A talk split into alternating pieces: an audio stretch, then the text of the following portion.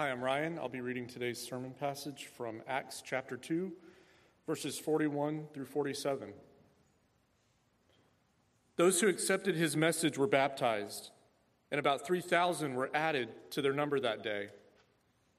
They devoted themselves to the apostles' teaching and to the fellowship, to the breaking of bread and to prayer. Everyone was filled with awe and many wonders and miraculous signs were done by the apostles. All the believers were together and had everything in common. Selling their possessions and goods, they gave to anyone as he had need. Every day they continued to meet together in the temple courts.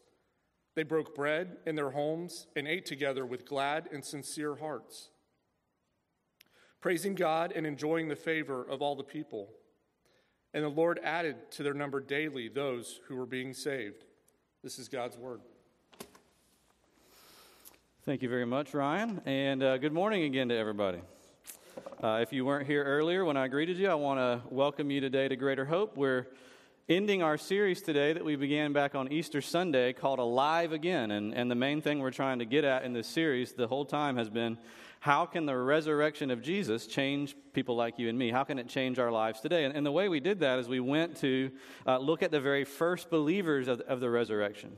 We went back to the original source documents at the end of what's called the Gospel of Luke and this book called Acts, where you get a, a really a blow by blow account of those first several weeks after the first Easter and how the believers had their lives changed in many different ways. We saw a lot of different things. First of all, you know, Jesus gave these new believers a new heart, a new heart to see Him with and to see their, their purpose in life. He gave them a new mission. He poured out the Holy Spirit on them and gave them a new power to accomplish what God was calling them to do. And then last week, uh, Matt took us to, to show us how God gave us a new hope a new hope for the future. Well, this morning we're going to end it by looking at how Jesus came to give us new community. Uh, probably a better way to say it is Jesus died on the cross and rose again from the dead so that we could be made into a new community. So that all the believers together could become a new community called the church. Now, right away, just, just by mentioning community and church, I realize we have a lot of problems in our day and time.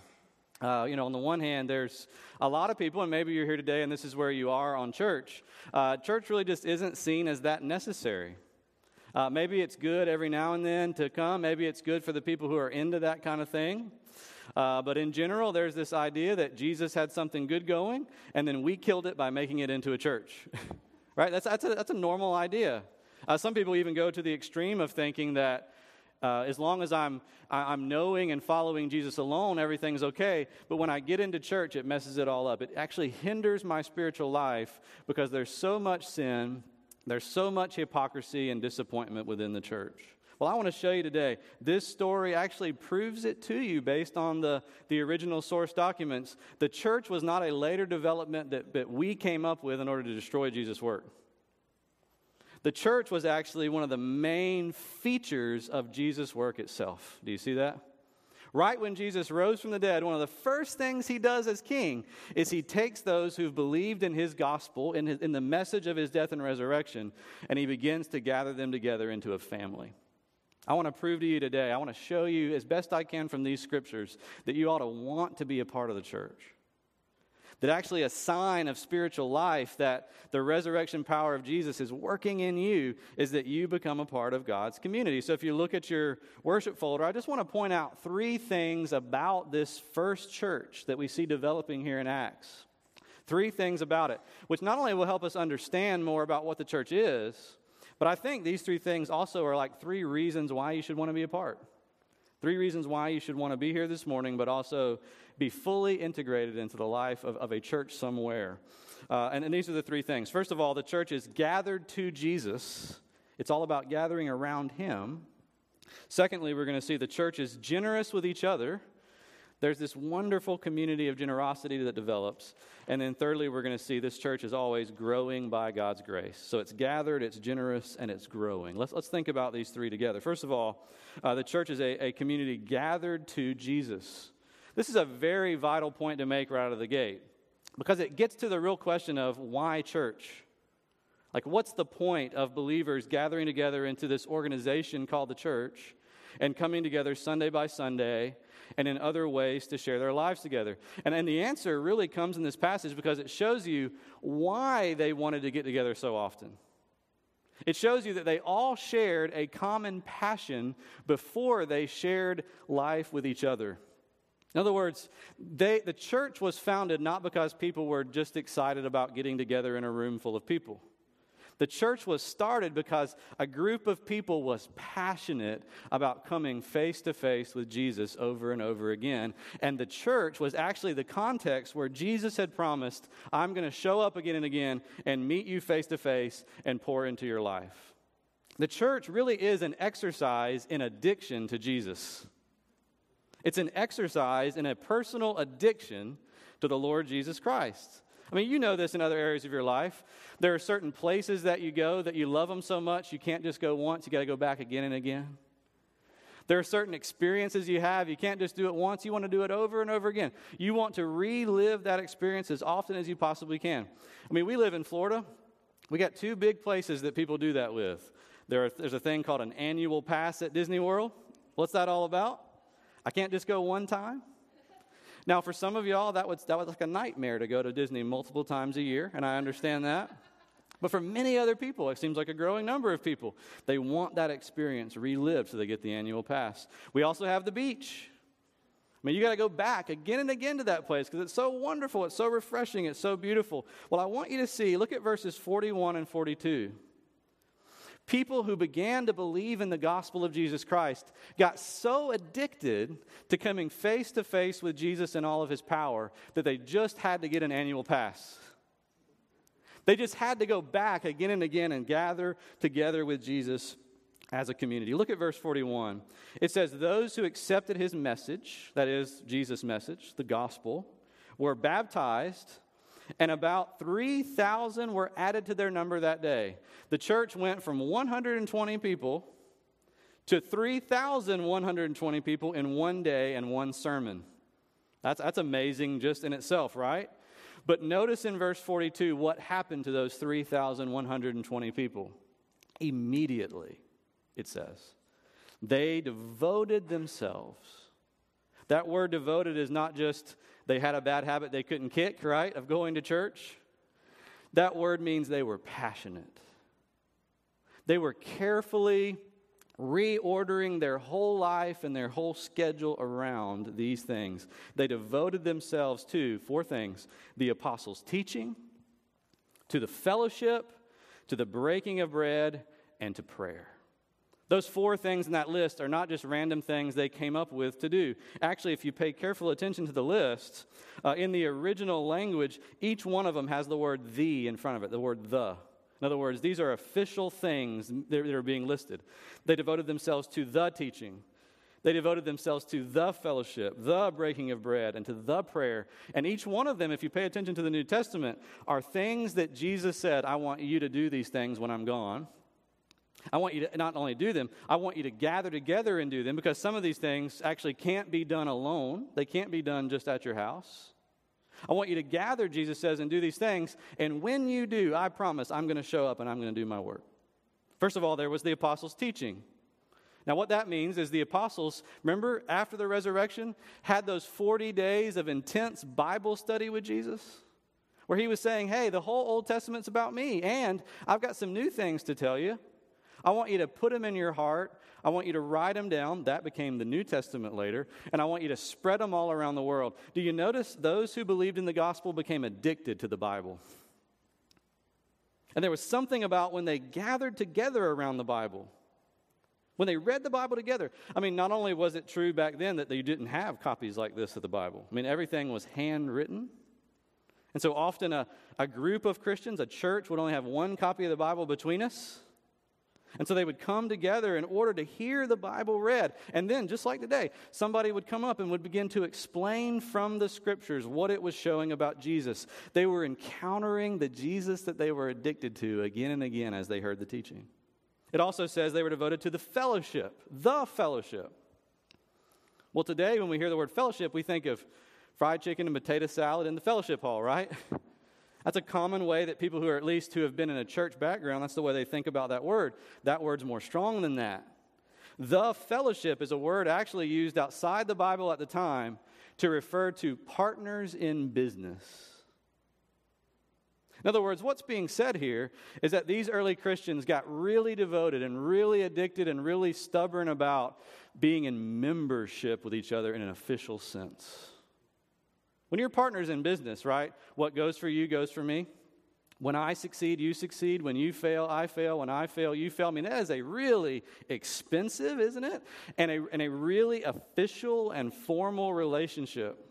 I know some of you have been asking me, you know, why, why do we do church membership? Is that even in the Bible? Is that something that we've kind of invented in years since? Well, this isn't the only place in the Bible that talks about it, but it certainly is a place that does. It's Jesus' idea that we would put our names together on a list and that we would officially enroll ourselves as being responsible for one another like partners together in a business. These early Christians did that. It even says when they were converted or when they were saved, they were added to the number. Literally, their name got listed down. They became business partners with the apostles and with those other people who had believed in Jesus. Then it says they, they devoted themselves to the breaking of bread. And the fact that it says the breaking of bread rather than what it says later in verse 46 that they simply broke bread in their homes, most scholars believe the breaking of the bread means communion, Lord's Supper. They were devoted to doing what Jesus told them to do. He says, as often as you do this, do this in remembrance of me. I want you to take the bread, I want you to break it, I want you to drink the wine together because it reminds you of my death. I'm actually going to show up when you do that, and I'm going to work in your life. They were devoted to it. And finally, it says they were devoted to the prayers. Again, this is more than just they were devoted to private prayer in their closet at home with God, although that's a wonderful thing to be devoted to. It says they were devoted to the prayers, the prayers. The gathered, formal, uh, you know, meeting at a certain place in a certain time where all of God's people are going to get together and in concert talk to their Heavenly Father. What's being described here, y'all, is church. It's church. And the thing that made, as one writer says, that made these early Christians have a holy stubbornness to do these things over and over is that every time they did them, what did they discover? Wow, Jesus is not here by sight, but man, is he still here. Man, isn't, isn't he at work in our life? Isn't he at work in our community? When we get together and hear the teaching, when we pray, when we get together to worship and, and do communion and see new people baptized, God is here doing work in our hearts. God is here sending us out to do new things into our community. That's why it says, look at verse 43. As they did these ordinary things, everyone was filled with awe at the many wonders and signs performed by the apostles. Wonders and signs were being done in the church. In other words, we don't have time to chase down everything that that verse raises, but in other words, when they met together, Jesus showed up and did amazing things that no one could deny. In other words, what's going on? Jesus is simply keeping his promise. He is simply keeping his promise. The church isn't a human invention, it's in his plan and in his design. If you still don't believe me, I want you to write down Matthew 18 somewhere and go read it later.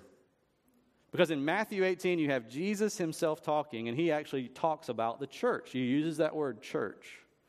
It's not an invention, it's Jesus himself saying, Here's the way I want the church to go. In fact, I make two promises about the church, Jesus says in Matthew 18. Promise number one, where two or three are gathered, it just takes two or three. Where two or three are ga- gathered, there I'm going to be in the midst of them. Promise number one when y'all get together and teach and pray and have the fellowship and have the breaking of the bread, I'm going to be there too. I promise it. Second promise, Jesus says, whatever you bind on earth will be bound in heaven. Whatever you loose on earth will be loosed in heaven. You're like, what? What is Jesus talking about? I have no idea what he's talking about. Uh, well, there's a lot of different things we could say there too, but here's just one main thing to think about. Jesus is saying, when you gather together and I'm in your midst, like I promised, I also promise that I'm going to do my work. There is a connection between, catch this, there is a connection between the throne room of Jesus Christ and all the rooms around the world this morning where Christians are gathering to meet with Him a deep connection. So that what is said here is more than just some human talking about thoughts that he's had through the week. What is prayed here is more than just, man, we really wish things would happen different. There is a direct arrow from this room right into the heart of the King of Heaven. And God says, What you bind on earth, what you tie up, I'm going to tie up there. What you untie, I'm going to untie up there. I'm going to do powerful things through this community gathering. In other words, why did the people get so addicted to church? Because they were addicted to Jesus. That's where it has to start. Church can just become a ritual, it can just become a sort of a religious habit. And there's nothing wrong with habits, but what, what, what the original design of the church was so much more than a habit. It was an addiction of seeing and meeting with a person and having that glorious person get to work deeply in our hearts. That, that's exactly why, actually, when you're away from church for a while, maybe you've noticed this if you're a Christian, you're away from church, you really recognize it in your own heart. Can I say it this way? Maybe you'll agree with this, maybe you won't, but we can talk about it later. When you miss church, there's some way in which you're missing Jesus. Because he promised to be here and show up and work in a way. He didn't promise to be there and show up just when you're alone in your room. I read this week a testimony by a young mom named Sarah, and maybe you'll relate to it. I know I did. Sarah was in this stage of life where she was having her first child, and she had been very devoted to the church uh, went every single week. But then when she had her child, just like everybody who has a child, she missed a while because she had all kinds of maternity things to deal with. And so she stayed home with baby, as is perfectly understandable. But then she had kind of fallen out of the habit of coming to church. And it was several months before she got back, and she wrote this blog uh, that I read, this little article. And she says, I thought when I first started my maternity leave and I missed all those weeks of church that it would have no effect. I mean, I kind of thought, yeah, church is nice, but it's not necessary. But then she wrote, there were three things that I missed over those weeks of church that I really began to see the effect of those things in my own heart. She said, first, I missed uninterrupted time just to listen to God. I mean, she stayed home and she listened to the sermon on the podcast, right? She heard the, she had the Spotify worship going. It wasn't like she was totally skipping out on Jesus altogether. But in church, isn't it right? There's an uninterrupted time of being able to clear everything out, and right at the very center is just God and just what God has to say. The second thing she said she missed was the value of worshiping with others, specifically singing with others. I mean, you can shout it from the top of your lungs in the shower in the morning, praise, you know, praising Jesus, and it's a wonderful thing. You can sing it along with Spotify, and it's a wonderful thing. But there's something about, isn't it, knowing, man, there are other people who believe this stuff like I do. In fact, we're going to join our voices together every song we sing, expressing before them and everybody else in the world who will listen. This is what we believe. This is how Jesus has changed our lives. She said the third thing I missed was the sense that the church was a movement. Y'all, sometimes, especially in our society, when, when Jesus and Christianity can get so marginalized at times, when Christians can feel very easily like they're weirdos in a world that has just frankly moved on from Jesus it's a wonderful thing to come around and know, no, yeah, we, we might be weirdos, but for different reasons. that actually we're not weirdos for following Jesus because the movement that started in Acts 2 continues today. Jesus is still meeting with his people. He's still using the word to pierce the heart. He's still opening up eyes to his glory. He's still bringing people to faith and caring for them after they're baptized. He's still meeting to cause people to turn from sins that have been deeply embedded into their lives for years. He's still making people bold who are naturally not very bold at all. And they're going out and they're showing the love of Jesus and sharing it with their neighbors. That's what God gets done at church. And so this morning, you might be here and, and, you might not like church at all. You might think it's not very necessary. I just challenge you to think about it. Is that in keeping with, with one of the first things that King Jesus does when he takes his throne? This is what we're reading about. This is one of the first things that Jesus does when he takes his throne. He assembles the community. And that community is driven by an obsession. The greatest interest of their life had become I want to see Jesus. I want to know Jesus. I want Jesus to be at work in me. I wonder how big of a priority is it for you? How addicted are you? Have you gotten the annual pass? Do you use the annual pass? Do you rearrange your schedule to get here because, man, Jesus is just worth it? That's the first thing. Secondly, I want you to see that the, community was generous with each other, not just gathered to Jesus. In other words, Jesus didn't just create a school where you go to class to learn about God. That's not what the church is only. The church is a family. The church is supposed to be, anyway, a family. A family gathered together and knit together. That's the word that the, that the New Testament uses. The hearts of Christians, it says, are knit together that the threads of our lives begin to intertwine. Why? Because we've had the same experience with Jesus. There's many other things that divide us. There's many ways in which we're different, and normally probably we wouldn't be in the same room together if it weren't for Jesus this morning. We might not get along if it weren't for Jesus, but because of that common experience of Jesus, our hearts have been knit together in a very powerful way. Uh, psychologists talk about this experience outside even of religion. They call it liminality. I don't know if you've ever heard of that concept. Liminality. You can look it up later. It's the idea that when people go through a common trauma or a common victory together, then you can ne- there's something that they share that they can never be separated again. Probably one of the great examples of that is, is the series Band of Brothers that came out several years ago. And all throughout that series, if you saw it, it's about World War II. And, and all through the interviews that they, they sprinkle all throughout the series of, of real World War II soldiers, they're talking about, man, when we went through that battle, when we faced that loss, when we shared that victory together, I, I began to love my, my, my brothers. I began to love my fellow soldiers in a way I didn't even think possible. I began to see them in a whole new light. That's liminality. Well, here we see that in, in Acts chapter, chapter 2. Uh, look at what it says there in verse uh, 44. They had had a common experience of being dead in their sins. And then now, through the gospel, they were made alive with Jesus Christ, united to Him to where His crucifixion became their crucifixion of their old self, and His resurrection had now become the resurrection of their new selves. And if they shared that experience together, how was it that they were going to stay isolated from each other? How is that even possible? How would it be possible for them to hate one another? How would it be possible for them to hold grudges and not, eh, not get past the things that get on each other's nerves? No, look at what it says. Look at what happened. They were, they were knit together. All the believers, verse 44, were together.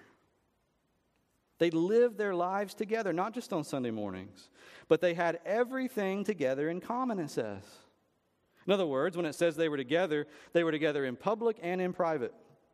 It says, verse 46, take a look at that. Every day they continued to meet together in the temple courts. That was probably the official prayer meeting that they had. But then they went home together. They broke bread in their homes and they ate together with glad and sincere hearts, praising God and enjoying the favor of all the people.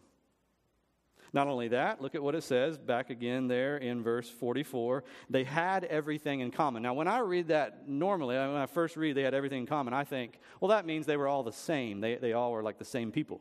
They had everything in common. That's not what it means. Actually, it means the opposite. They were also very different and diverse. They had so many things not in common. They had so many different kinds of gifts that God had given them, but they didn't consider what they had to be their own. They considered what God had given them and what He had worked into their life as being not just for me and my family, but for the whole family of God's people. And they shared, they were generous. I mean, just look at what it says in verse 45. Their generosity was eye popping, it was shocking to people who saw it. Because here's people who it says they sold property and they sold possessions to give to anyone who had need in the community. They were business partners, remember? When you hurt, I hurt, and, I, and I've got something that I can give. When I hurt, you hurt, and you've got something that you can give me. They began to do this regularly and routinely. Uh, in Acts chapter 4, it even goes so far as to say, uh, just in a, in a you know, couple of years' time, that it had progressed so far that there was not a needy person among them. There wasn't a needy person among them. I'm going to say that again. There was not a needy person among them. That's amazing to think about. They eradicated need. At least within their own group. Why? Because they were so radically generous with what they've been given. In other words, you see what Jesus is doing? He's knitting their hearts together so that they could become the kind of community that God designed from the very beginning for human beings to have. God says in Genesis chapter 2, it is not good for man to be alone. And so he made us community creatures. Here's the problem when we sinned against God, not only were we cut off from him, but we were cut off from each other. Because instead of me looking at what I've been given as being a blessing given for me so I can share it with you and others, I start to see my blessings as mine and mine alone, and you're a threat to my blessings. Or maybe every now and then I can use you to get some more blessings. We become users.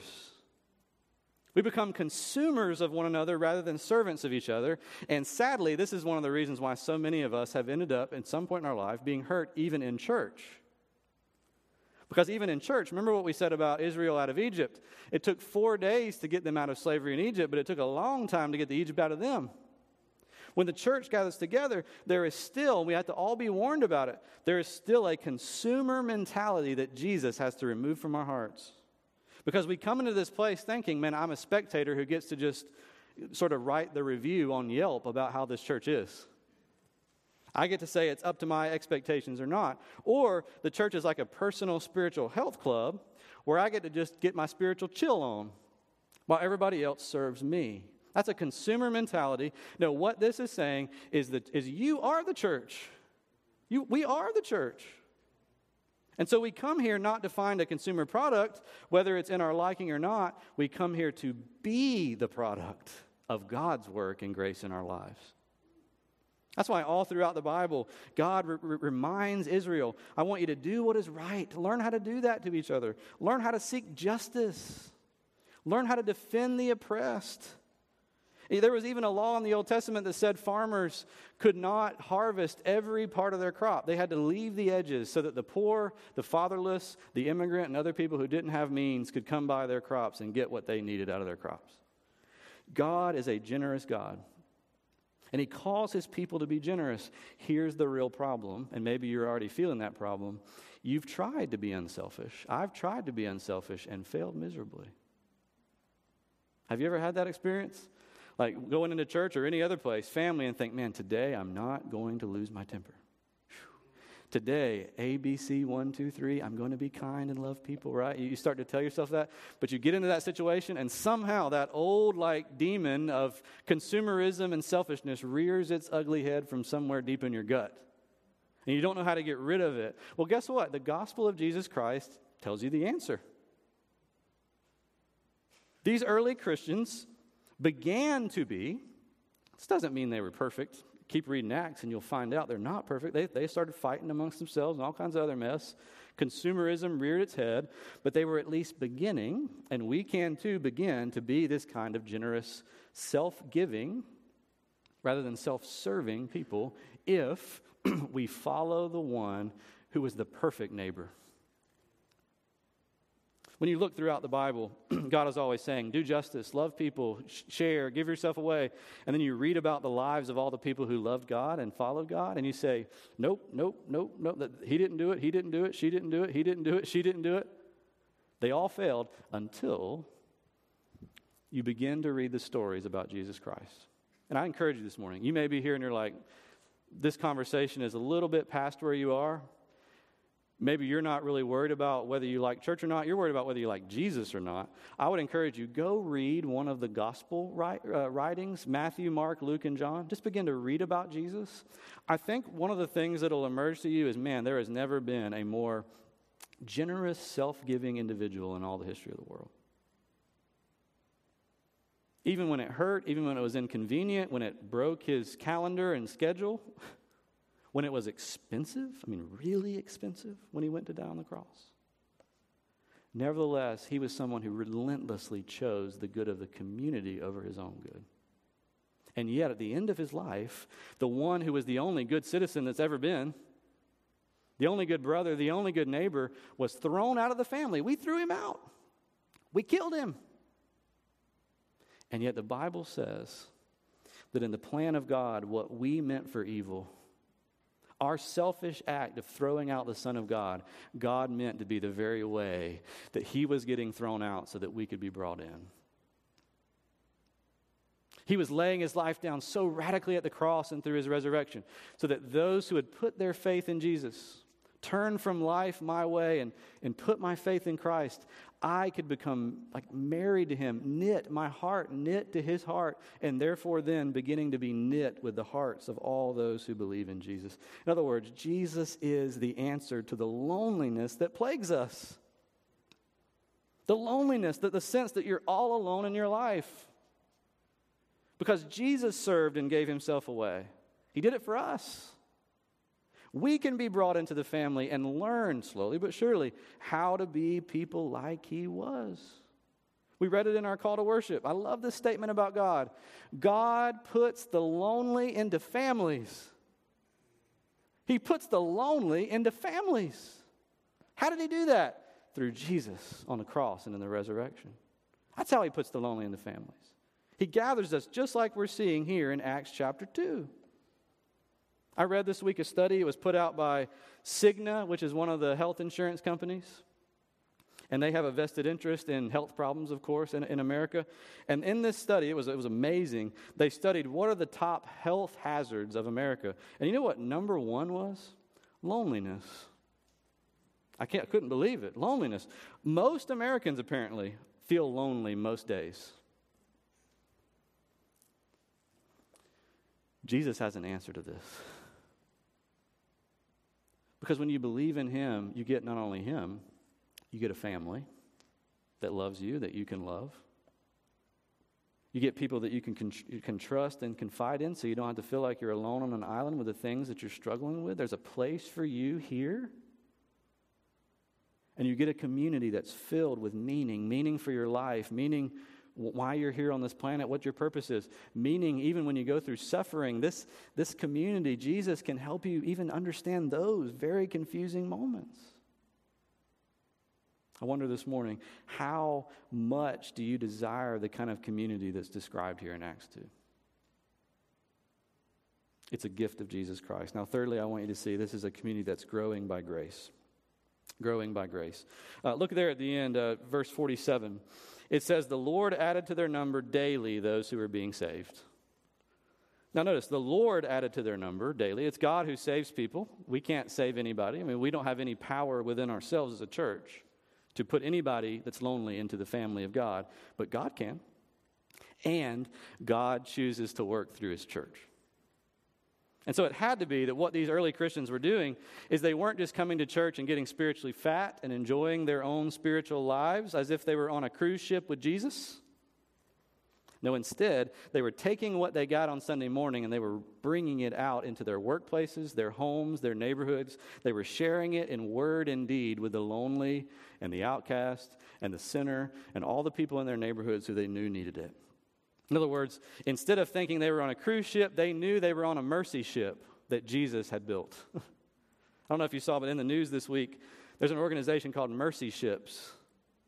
And, and, they take these cruise ships, they look exactly still like cruise ships, but they convert the insides to be hospitals. And they, they, they float them around all over the world, drive them around, whatever you call that when you drive a boat. Drive a cruise ship, they sail them, right, all around the world.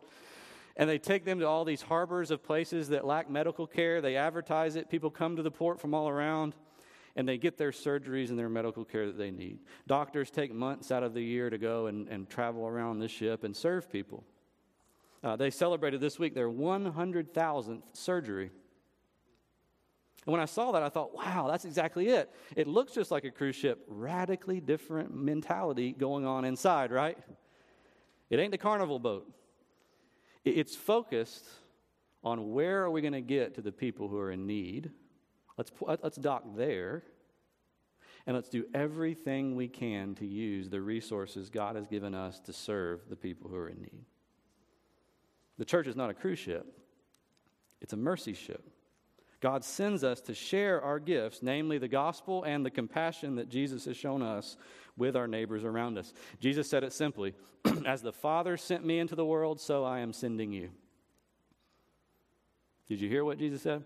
As the Father sent me into the world to serve, to give myself away, to be sacrificial, so I am sending you, my church, my family, out into the world. Our calling is to be faithful to that to be willing to go out and share, to, to find the people around us who need the resurrection life of Jesus and to go share it with them, and to pray and plead with God that He would make that work fruitful. You see, it's God who adds people to the church, that's His prerogative. Our joyful privilege is to go out and be a part of that by welcoming new people into the church as they hear the claims of the gospel and believe and embrace Jesus Christ.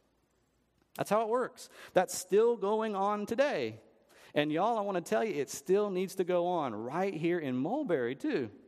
I don't know if you know this, but um, Mulberry, 33860, that is the whole zip code of Mulberry, has 26,000 people in it. Uh, the, the school zone area of Mulberry, which is Yule Road South, so everybody who comes to Mulberry High School by zone, that's over 30,000 people. Did you know, according to the latest statistics, seven out of 10 of those people in those areas do not regularly go to church anywhere? Seven out of 10. That means at least 18,000 people who live around us and work around us are not connected to a community like Acts chapter 2. That also means probably, maybe not in every case, but probably they don't have a living relationship with Jesus Christ either. They're probably lonely, many of them. Some of them are successful and feel pretty good about life, but they're headed towards a really bad day of judgment that they need to become aware of. The work is cut out for us, y'all. And so, as one writer says, it's time to read Acts 2 42 to 47 again, get down on our knees, and ask what isn't happening that should be happening. Because the gospel hasn't changed since that day.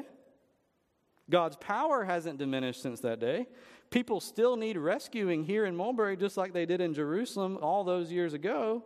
So the question is what are we doing about it? I want to I want to leave you with that question. What's the one way this morning? Ask the Lord as we pray. What's the one way you can get engaged in that mission?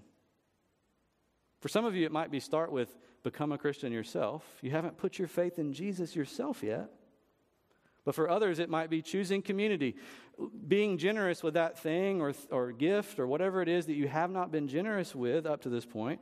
Maybe it's joining into a community group and getting you know, to know more people. Maybe it's bringing friends and neighbors into church so they can hear the gospel or bringing the gospel to them if they're unwilling to come to church as of yet. Whatever it is, there's something everybody can do to contribute. The second thing I would say is everybody in here, no matter what you contribute, at least commit to praying that God would make our work fruitful. Because, y'all, over 18,000 people who need Jesus, who need his family, man, that's a big and daunting number, isn't it? We need the power of Jesus. Thankfully, Jesus said two things. When you get together, I'm going to be there. And when you get together, I'm going to do my work. Would you pray with me? Father, I thank you for today, for this gathering this morning, which is a fruit of your idea, a fruit of what you started all those years ago when you died on the cross and rose from the dead. Father, I ask today that you would have mercy on us for the way we've just made a mess of church sometimes, the way many other, others have made a mess of church. There are many I know in the room that are hurt because of church. I've been hurt because of church. Please minister your healing. Help us to know Jesus is worth it. And Father, I pray that we would go out from this place not thinking that our work is done. It's just beginning to, as we go out to our neighborhoods and begin to just share the glory of the resurrected Jesus Christ with our friends, neighbors, coworkers, classmates. Father, do these things and lift up Jesus Christ among us, we pray. In your name, amen.